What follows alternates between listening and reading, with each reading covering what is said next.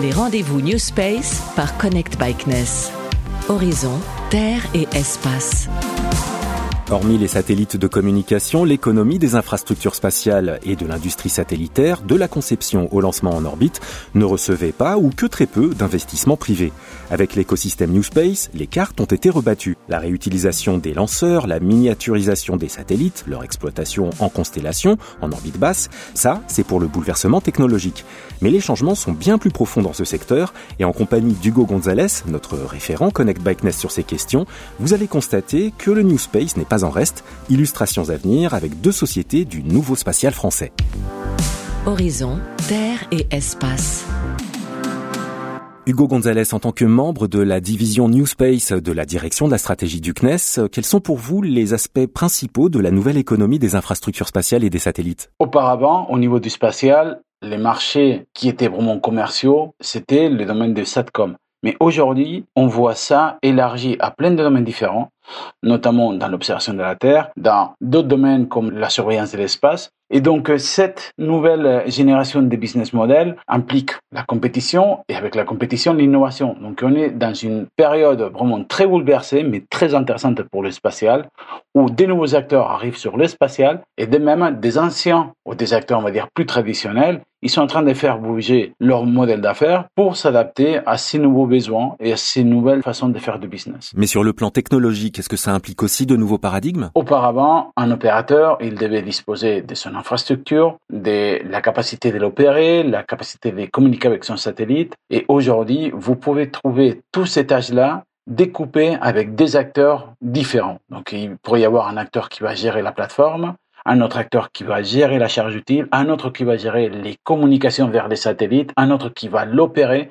Et donc, euh, pour des petits acteurs, c'est beaucoup plus facile de arriver à développer un service par satellite avec leurs propres instruments grâce au fait qu'ils peuvent déporter la compétence sur des acteurs qui existent déjà. Et ça crée des nouvelles opportunités pour plein de nouveaux acteurs. Ou de nouveaux acteurs qui sont en fait sur le marché depuis un moment, comme Kineis, qui n'est autre que le successeur du système Argos. Kineis, c'est la suite naturelle du programme Argos. Le programme Argos, c'est un programme traditionnel et historique du CNES. Et Kineis, il est né l'évolution naturelle.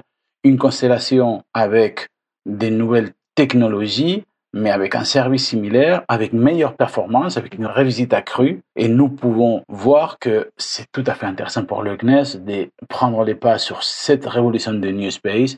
Et Kineis, c'est la première opportunité pour le CNES pour euh, participer à ce New Space. Alexandre Tisserand est le PDG de Kineis avec une constellation propriétaire de 25 nanosatellites qui s'ajoute au réseau Argos, celui de la célèbre balise de secours. Cette société ambitionne de venir compléter l'infrastructure terrestre de l'Internet des objets. Les réseaux terrestres aujourd'hui ne couvrent qu'environ 15% de la surface du globe. Tout simplement parce qu'ils sont surtout calés sur l'endroit où vivent les humains, puisque c'est là qu'il y a beaucoup d'activités. Ce qui est très pertinent évidemment pour les téléphones, mais 15% de la surface du globe, c'est pas assez. Donc il y a beaucoup de zones euh, blanches dans lesquelles il y a besoin d'une connectivité euh, satellitaire. Donc c'est vraiment très complémentaire. C'est pour ça que on vient euh, faire des partenariats aussi avec ces opérateurs-là, et puis avec des opérateurs télécoms plus globaux comme Orange, comme Telefonica, Deutsche Telekom, même Vodafone, afin d'avoir des, des, terminaux, des objets qui se connectent soit au réseau terrestre quand ils sont en portée, soit au réseau satellitaire quand ils sont hors de portée. On lit entre autres sur votre site internet que Kineis va révolutionner l'IoT l'Internet des objets donc.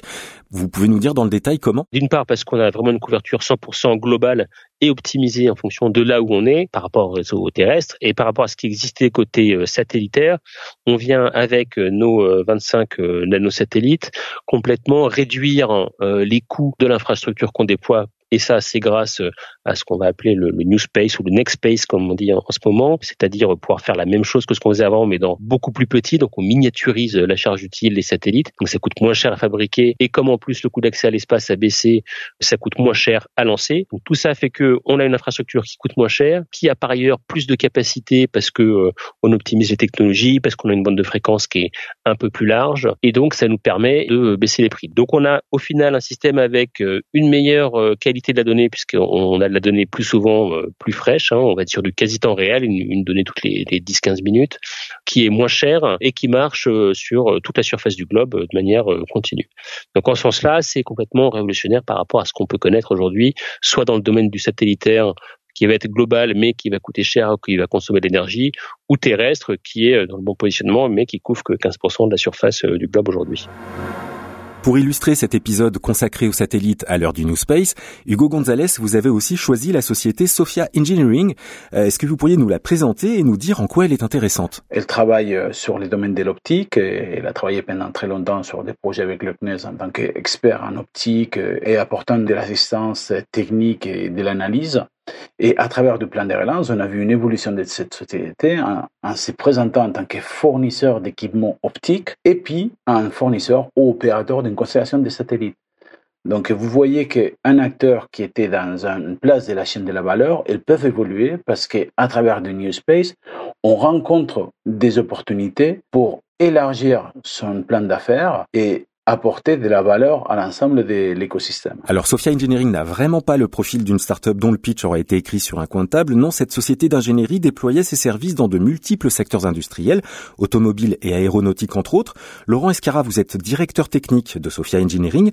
Est-ce bien le New Space qui vous a ouvert les portes du spatial? Euh, L'avènement du New Space, en fait, pour nous, ça a été l'occasion de pouvoir atteindre des missions qui correspondent vraiment à notre taille et notre philosophie de réalisation, c'est-à-dire des missions à petit budget qu'il faut réaliser rapidement, c'est-à-dire euh, des cycles de réalisation qui ne vont pas dépasser euh, trois ans et qui ne vont pas avoir des développements technologiques majeurs qui vont nécessiter des années de développement et des forts risques. Du coup, on a pu appliquer notre philo, qui est toujours simple, petit, rapide, inventer des systèmes disruptifs qui permettront de répondre non pas à des besoins scientifiques euh, dont euh, les grandes missions spatiales européennes, nationales euh, ou autres répondent parfaitement, mais nous répondre à des besoins qui sont inférieurs, mais que l'on pourra pourvoir beaucoup plus rapidement que les grandes missions. Alors l'une des solutions de Sophia Engineering en termes de spatial, hein, c'est une charge utile d'optique hyperspectrale de très haute définition spatiale.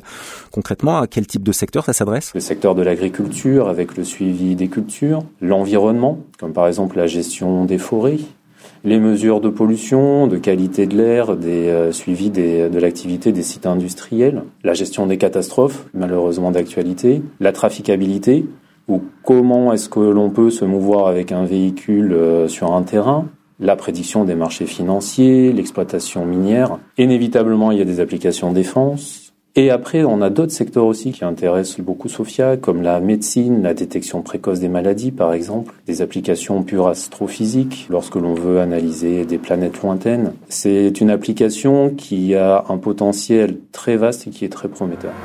Vous l'aurez compris, le monde des infrastructures spatiales et des satellites est en pleine ébullition, mais plus pragmatiquement, Hugo Gonzalez, à quoi peut-on s'attendre de nouveau dans ce secteur? On peut rencontrer des opérateurs qui vont proposer l'opération de votre constellation dans les clouds, des acteurs qui vont vous proposer la connectivité avec votre satellite pour envoyer les télécommandes et pour recevoir les télémesures. Vous allez rencontrer des acteurs qui vont vous proposer une plateforme opérée, d'autres acteurs qui vont vous proposer juste l'utilisation d'une caméra qui est déjà disponible dans l'espace sur certaines régions. La diversité des possibilités que vous allez rencontrer, elle est énorme. Et donc, c'est le New Space qui a ouvert les opportunités dans ces domaines-là. Probablement, il y aura un mix entre le traditionnel et le New Space.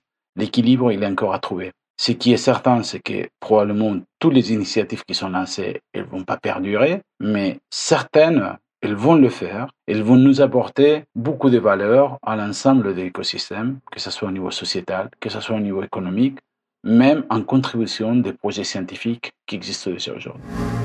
Merci à nos intervenants et à leurs équipes qui ont rendu ces contributions plus qu'enrichissantes possibles. Les rendez-vous New Space par Connect Bikeness sont à retrouver à la demande sur notre site internet connectbikeness.fr ainsi que sur les plateformes podcast de Spotify, Apple et Deezer. Les rendez-vous New Space par Connect Bikeness.